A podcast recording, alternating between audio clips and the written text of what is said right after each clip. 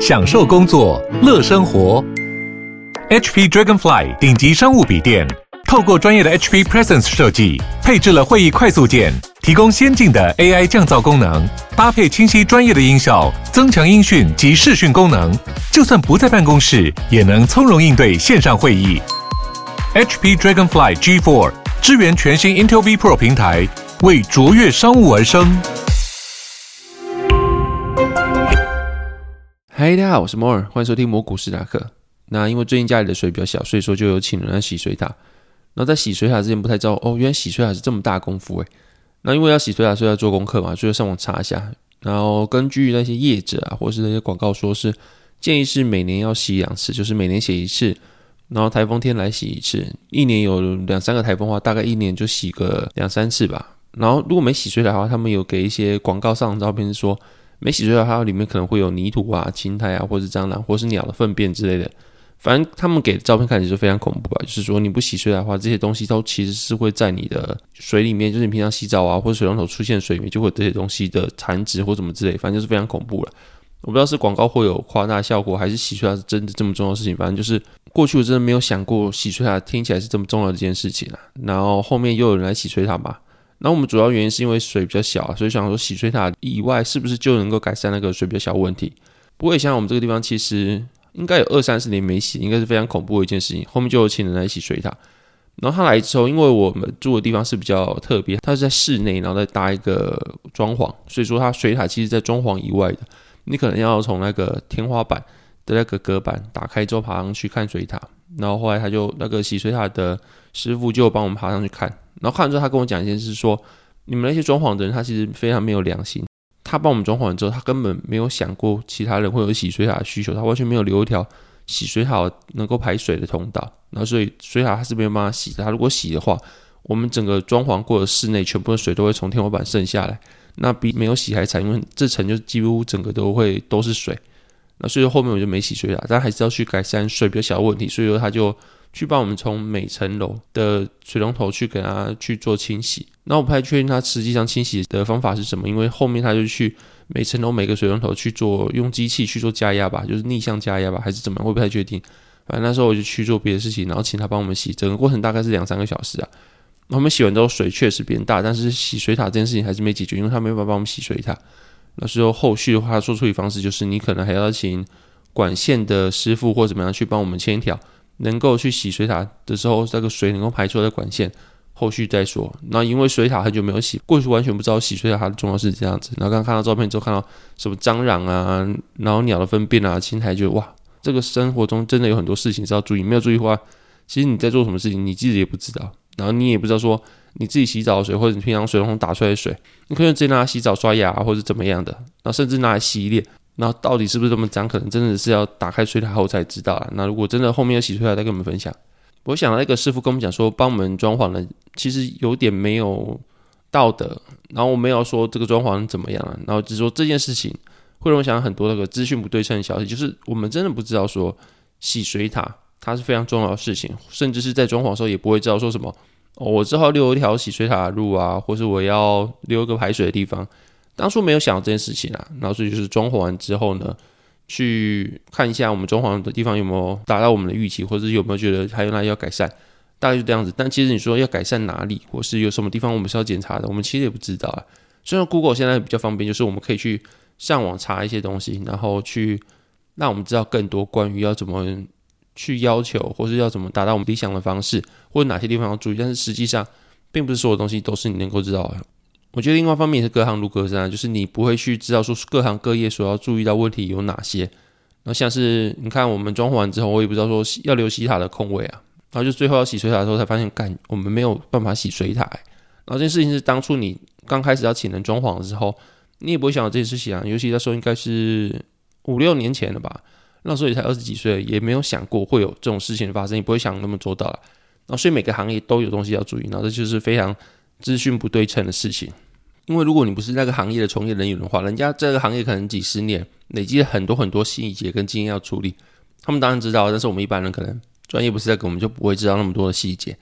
那另一方面，我突然想到啊，就是我刚刚说那个隔行如隔山，跟每个行业要注意的地方不一样。我突然想到，就是因为我在行销工作，然后在行销工作中，你会遇到各种不同的行销人员来跟你们的厂商做报价啊、做询问。我讲的行销人员是因为行销，大家知道就是把东西去做推广，但行销方式有很多，像是有些人会用 SEO 优化，就是你去搜寻东西，比如说你搜寻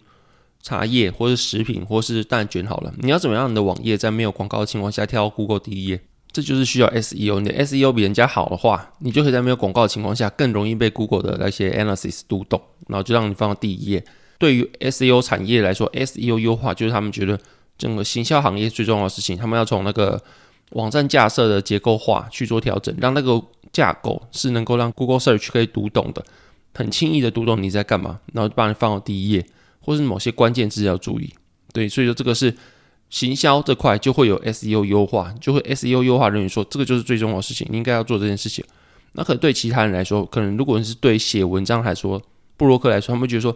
这才是最重要的事情。问你的商品，第一个就是要去推广你的行销的，也不说行销啊，就是品牌的知名度，累积你品牌的评价。然后所以说，对于一个人他不太知道你这个品牌，或者不太知道这个产品来说，他打的关键是之后，诶，如果都是你家的东西，或是你搜寻这个品牌之后，诶，都是你家这东西介绍的内容，或是很多很多人的推荐，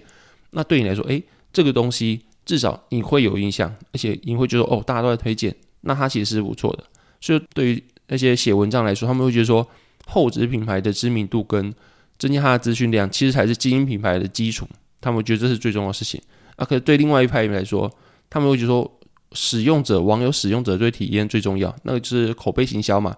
比如说，有些人会刻意在一些 PTT 啊，然后什么爆料公社、报废公社啊，然后 Mobile 那个什么平台嘛，然后还有 D 卡、脸书的私密平台，有些是什么？专门是做好喝饮料，或是全年好物推荐，或是怎么样之类。全年好物推荐好像几十万个成员在里面了，反正就是各个不同的社团，各个不同有人有讨论地方，那些从业人员就会养账号在里面，那他们就会推广产品。但他们推广产品也会因应现在的潮流，比如说他们在报废公社推广产品好了，他们就不会说哦标题什么什么这个东西怎么怎么样，使用性是怎么样，他们就不会做这么自私的推广，他们就会混入像是网友一样。比如说，如果你今天想要推广一个 H game 好了，你会觉得超难推广的吧？就是色情游戏怎么推广？那一般就可能说，哦，这个是点点点色情游戏，暌违几年的什么经典之作，然后什么什么那个画风很细腻啊，然后角色的轮廓很漂亮之类，他们就不是这样，他们可能就是可能是一群人，然后让一个人去穿那个高中生的制服，在高中的那个课桌椅上面，然后偷偷的拿一个手机或者拿一个玩游戏的那个平台。然后上面开了一个 H game，然后另外在后面侧拍，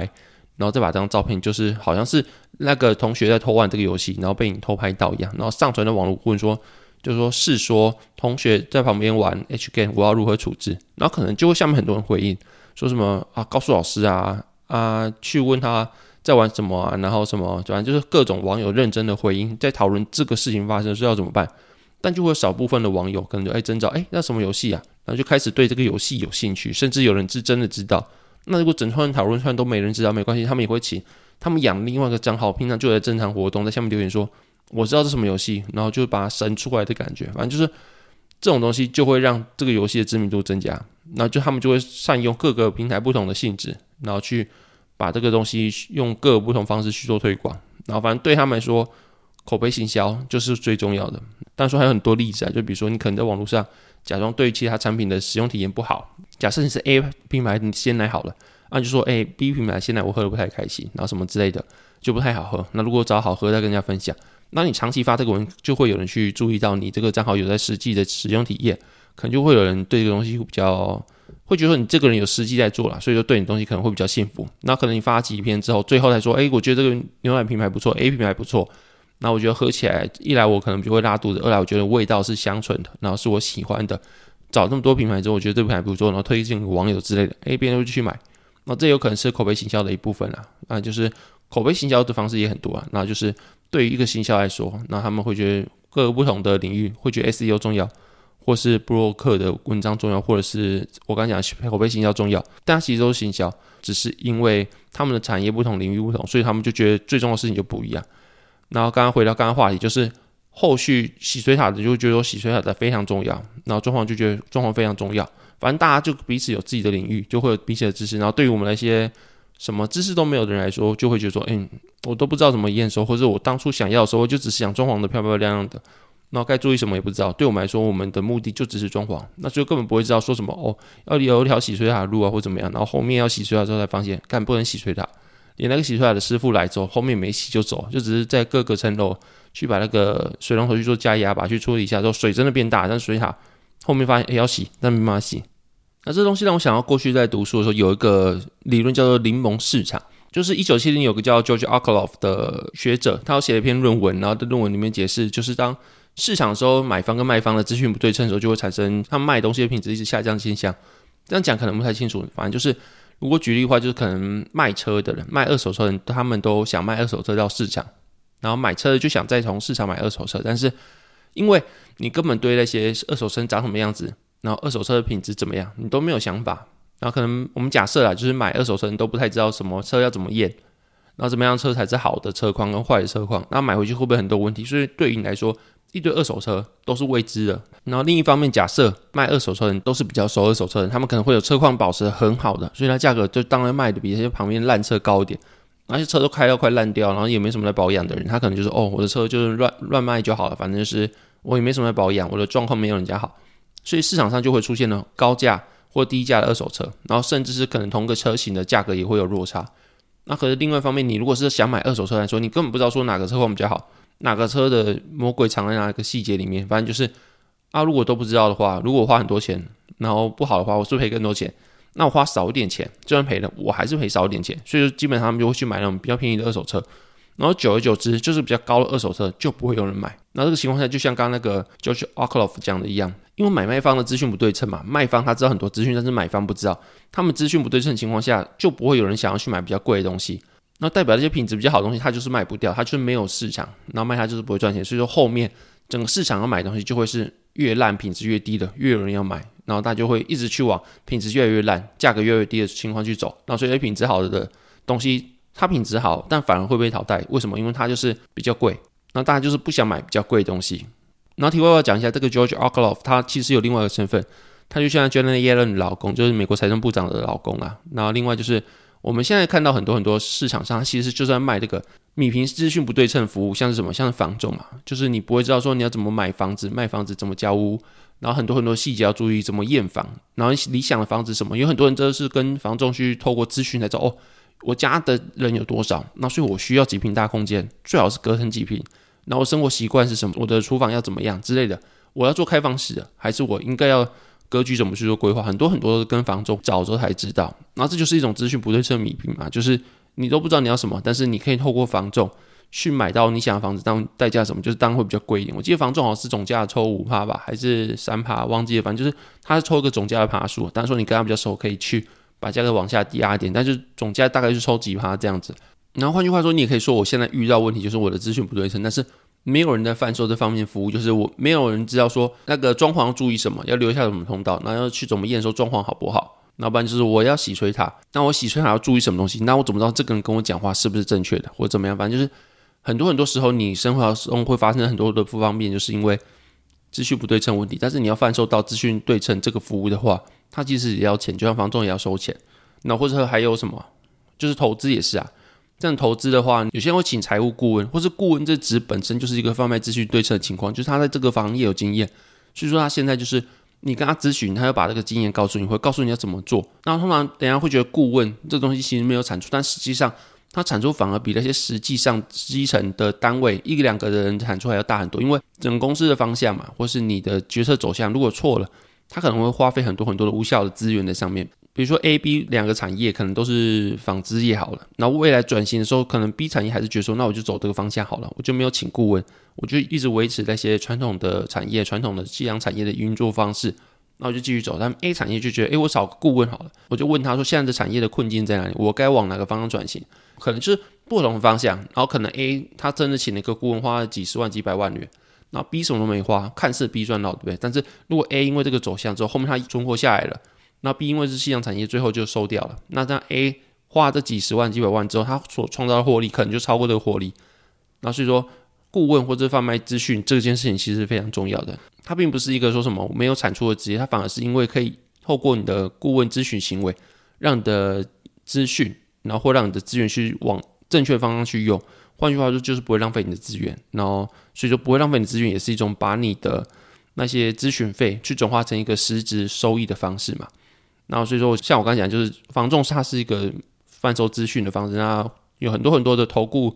或是很多很多的顾问，他也是在贩售资讯的方式。但是现在市场上就是很多很多不同的想法，就是网络上很多很多的投资知识啊，其实你很难去分辨它是正确或是错的。然后甚至很多很多人是想跟你去贩卖他的课程。所以来告诉你很多东西，那就有些人会说，哦，我可能是以前是什么样的员工，然后我透过了几年的存股之后，我终于变成一个不用看人家脸色，我自己当老板，我自己靠股息可以活下来的人。但是很多人就，哦，好棒哦，你每年领那么多股息，所以我要加入你。可这个资讯其实就是问题来，就是说，因为你知道他说他这个股息很多好棒，但是问题不是说他的股息很多很棒，是。他为什么会有这么多钱让他有这个股息？因为了不起吧，就是一般的平均来说，一个产业的股息或者一个大盘，它所能发放股息就是三到六趴嘛。那三到六趴，你有两千万，那你就可以发个一百二十万每年嘛。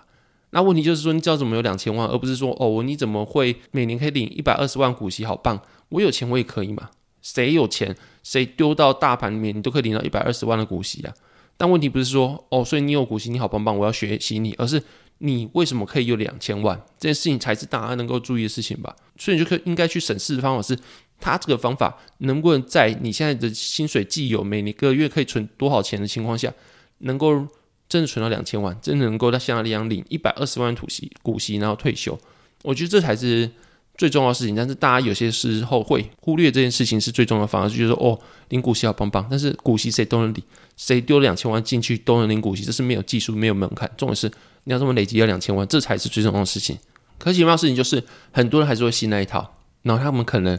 并不是觉得我现在讲这个东西是没有逻辑，他们也相信，但是问题是没有人跟他们这样讲，所以我觉得市场它也是一个非常资讯不对等的事情。就是不要说法人跟那些散户好了，散户之间的资讯也是很多很多不对等的。像我刚刚讲的东西，它可能也是一个资讯，但是很多很多散户也不会知道，所以你就知道为什么卖股息的课可以卖到那么多。因为重点根本不是你要怎么卖股息，而是你要怎么投资获益。你获益之后，你的获益能力好之后，你的表现好之后，你当然能够有很多钱去领股息啊。那投资表现不好，你每天配那么多八趴十趴，然后去吃掉你的本金也没意义啊。所以重点是。你的投资绩效怎么提升，而不是说我怎么领到股息嘛？那你等到你的投资绩效提升，让你赚到两千万之后，你去慢慢丢零零五丢，你会有很多股息啊。那那谁都可以。所以重点是你要怎么累积你的本金。那后来发现这也是一种资讯，因为很多人不知道，那很多不知道，结果导致说哦，股息的课卖的非常好。那但是说如果你其他需求的话，你刚刚可以买股息，因为有股息的方式会让你比较心安，然后就让你可以维持你的。投资方法比较舒适，这样当然可以。但是如果说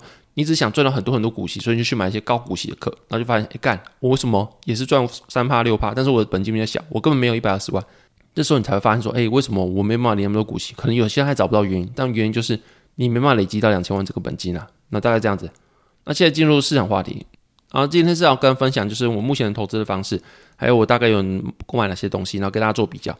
那我的投资方式大概就是五十趴的指数，然后跟四十趴的债券，跟十趴的个股。然后个股原因比较小，是因为我其实不太相信我自己的选股能力能够打赢大盘的。那加上说我其实那还有很多很多原因是过去有讲过，就是个股它可能会有资讯的不对称，会说很多金融骗局啊，或者怎么样，反正就很多事情会导致说我其实不太买个股。然后这个情况下，其实过去如果有长期收听我的内容都会知道，就是我不会觉得说。像我这样的散户投资人，然后我像我这样没有放多少心思在研究股票上面的人，他是可以打赢大盘的。所以我就对我的能力圈有所了解。我就说我现在是没办法打赢大盘情况下，我基本上的钱都是放在指数加债券。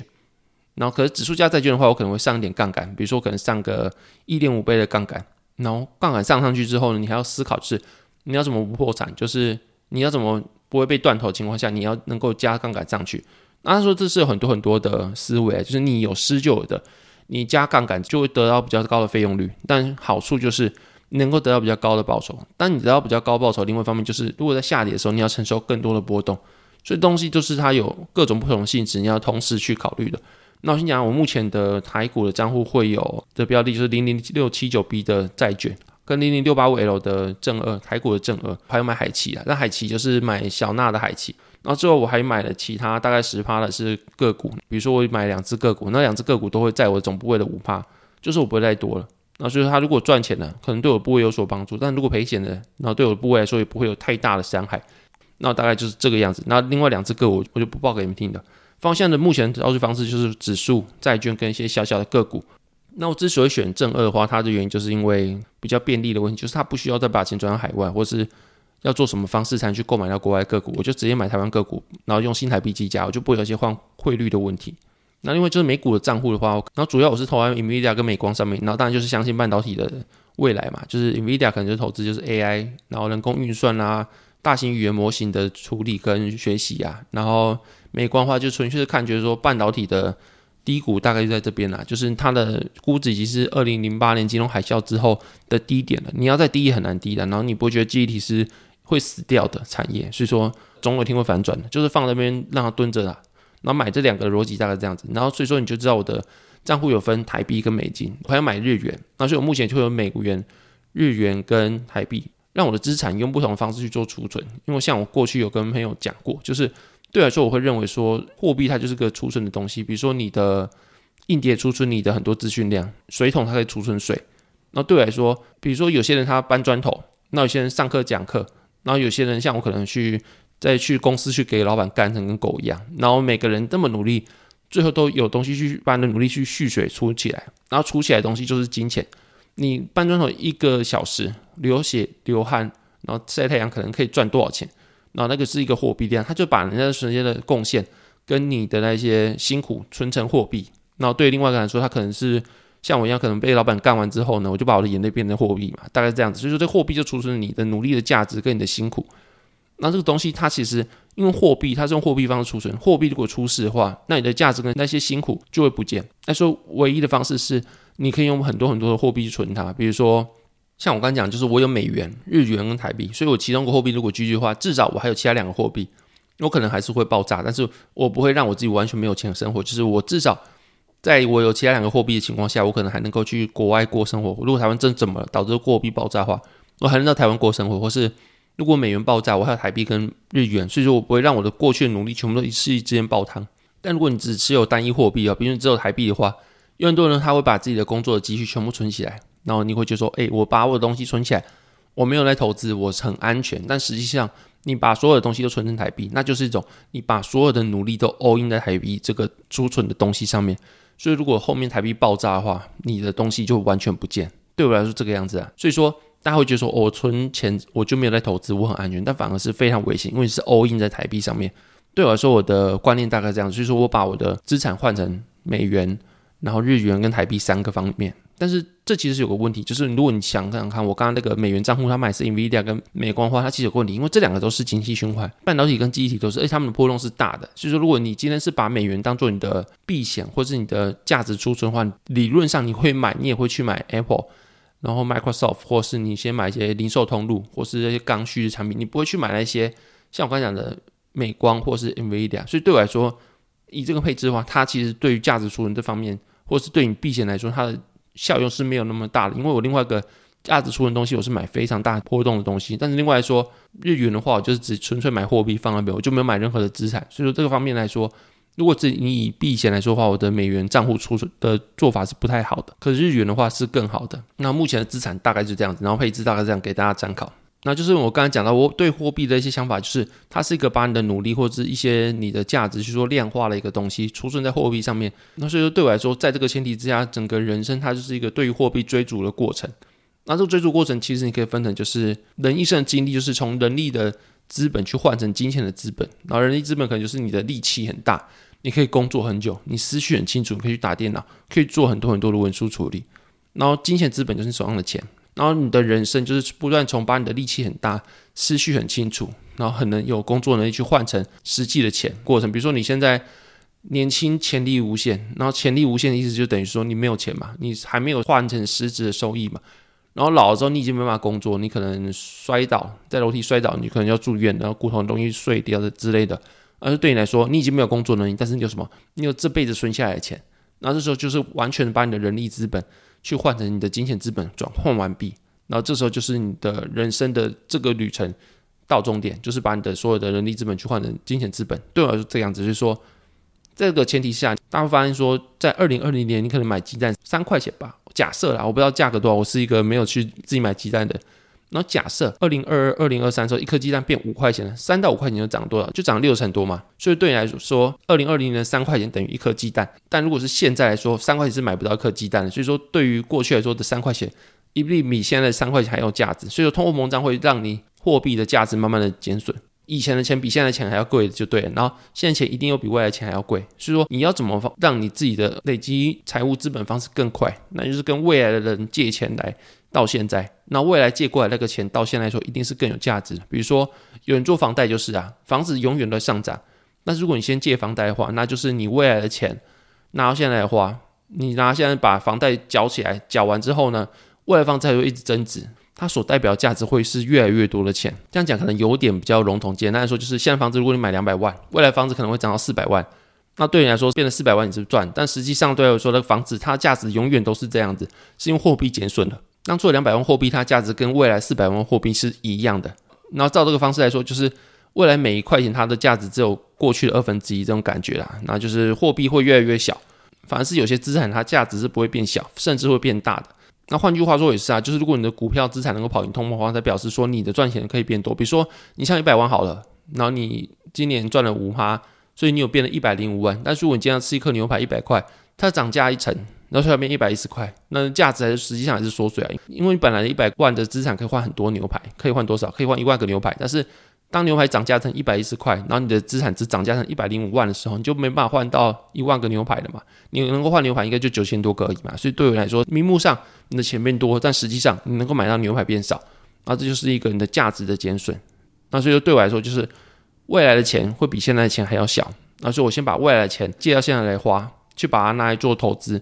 那无论它能不能跑赢通不好了，你还是未来还是只需要还你借那个钱的数字。那所以说你把未来钱借过来，然后现在把它拿来做投资，那你能够赚钱都是你赚的。这个思维其实就等于说，你可能房贷，像我刚刚讲的，就是你如果房贷贷个房子，你可能拿两成的自付款，那剩下八成去做贷款好了。你拿两百万出来，那你贷了八百万，所以总共一千万。那一千万如果每年房价涨三趴的话，就是多了，因为你只需要还你借了八百万，它的本金加利息。那后面创造收益就会都是你的。像房子如果涨价的话，那它就不止八百万这个贷款的价值了嘛。那可是你还是只需要还八百万，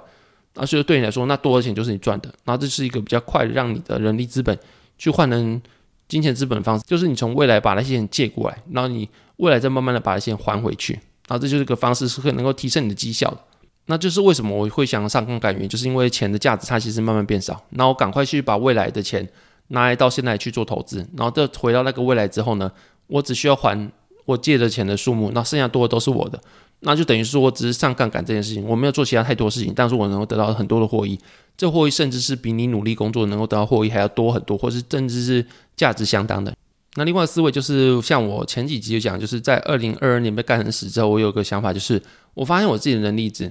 就是我过去能够赚那么多钱，是因为嗨贝塔，就是我把去干我的大盘的指数。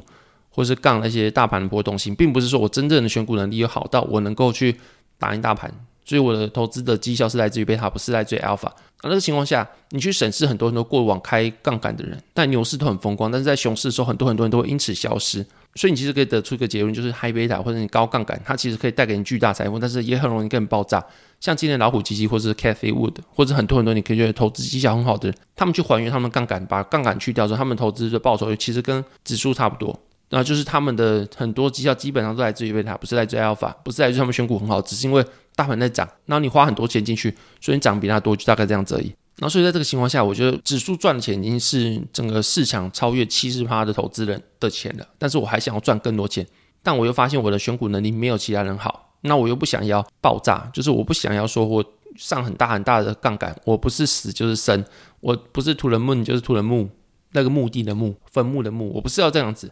那因为人生只有一次，然后你可能用这个上高杠杆，你可能去杠个五倍、十倍，你可能真能够致富，但这个几率是一趴。就比如说你一百次，你会死九十九次，只有一次成功。但人生只有一次的情况下，你不会想去做这些事，因为你现在其实有有自己的生活，那也不算差的情况下，你不会想要去赌这个下档非常大，那就是你可能会这个生活全部没有，你的家人朋友什么都会因为你受害，然后你现在什么好好的吃饭啊这些生活。都会不见，只换一个上档，就是我暴富之后，我可能会很开心，就这样子，但不会嘛？所以说，在这个下档无限、上档有限的情况下，我只想要打赢大盘一点点，但我又不想要去上大杠杆的情况下，我就会上杠杆，但是我的杠杆量我可能就会控制，去研究很多的杠杆，然后去做一些配置，让我的杠杆是处于可能是一点三到一点五倍之间，然后下跌到就算股市台股下跌到一千点，或是下跌到一点，然后或是美股也下跌到一千点或一点，我也不会爆炸的情况下，就是杠杆它有很多种，它并不是所有的杠杆都会让你有断头的危险，像是杠杆型 ETF 就不会让有断头危险。但是它的费用率就会比较高。但你再把它想象成，如果它是你借信贷钱来投资的话，现在信贷一个人人他如果没有什么太大的职业优势的话，大概是三趴四趴左右。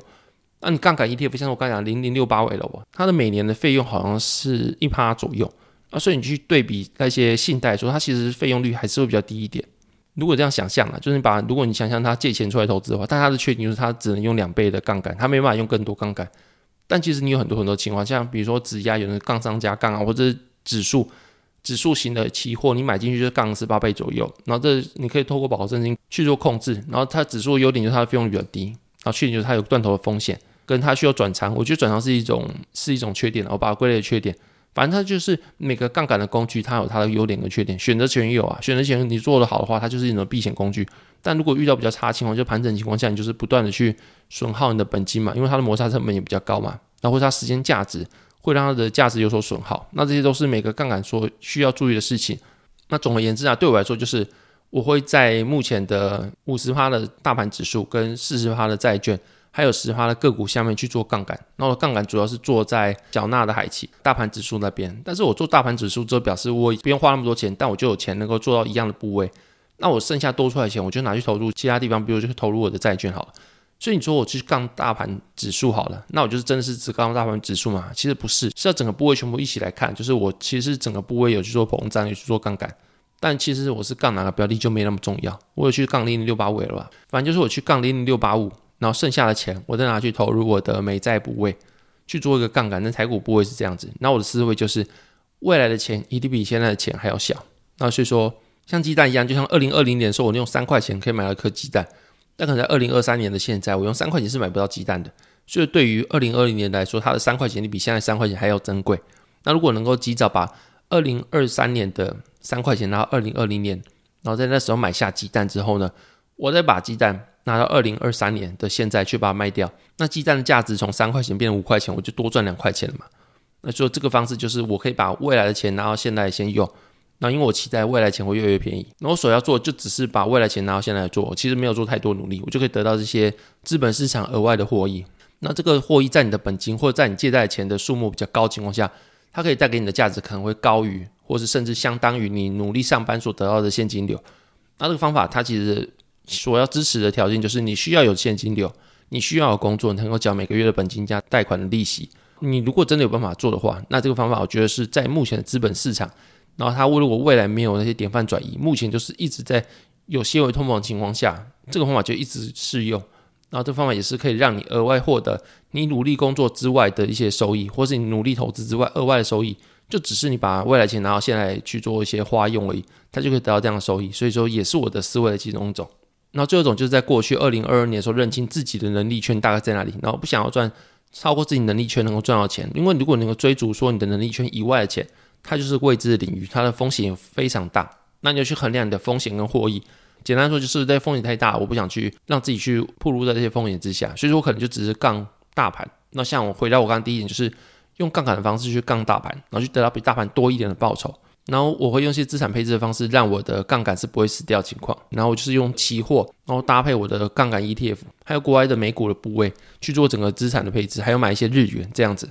那这大概就是我目前投资思维啊，就是去杠嗨贝塔。那我知道我的获利来源就来自于贝塔，然后加上我也觉得说，我知道我自己不如其他那些专业投资人，但我还想要赚赢大盘，我知道就是选这个方式去做投资。但如果你们对于这个内容或投资的内容有什么建议的话，或者有什么还想要听的话呢，就欢迎你们再跟我讲吧。那我未来会做一目前听到一些杠杆的方法，比如说你杠 ETF，或是你的期货，或是你的质押，或是你用选择权等等这类方式去做一些配置的话，那些东西通常人家会怎么用？然后优缺点大概怎么样？目前我知道的情况下，然后当然说在熊市介绍杠杆好像是蛮特别一件事情，但是你在熊市介绍杠杆其实才是一个合理的方式，因为熊市它下档有限嘛，因为它已经跌很多了，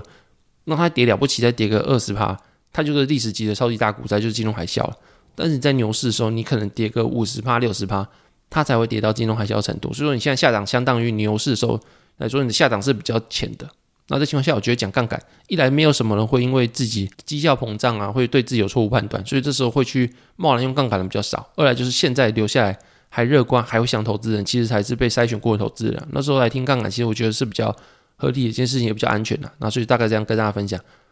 那接下来进入小笑话时间。然后第一个笑话是先进船的人会说什么？会说 online，因为先进传说 online。那第一个笑话是客人吃完东西之后，服务生问他：“那我收喽？”然后客人说：“好。”结果你服务生开始跳舞了。好，这节目到这边。如果喜欢的内容，可以在 Apple Box、Mr. Bus 跟 Spotify 给我五星评价。大家，拜拜。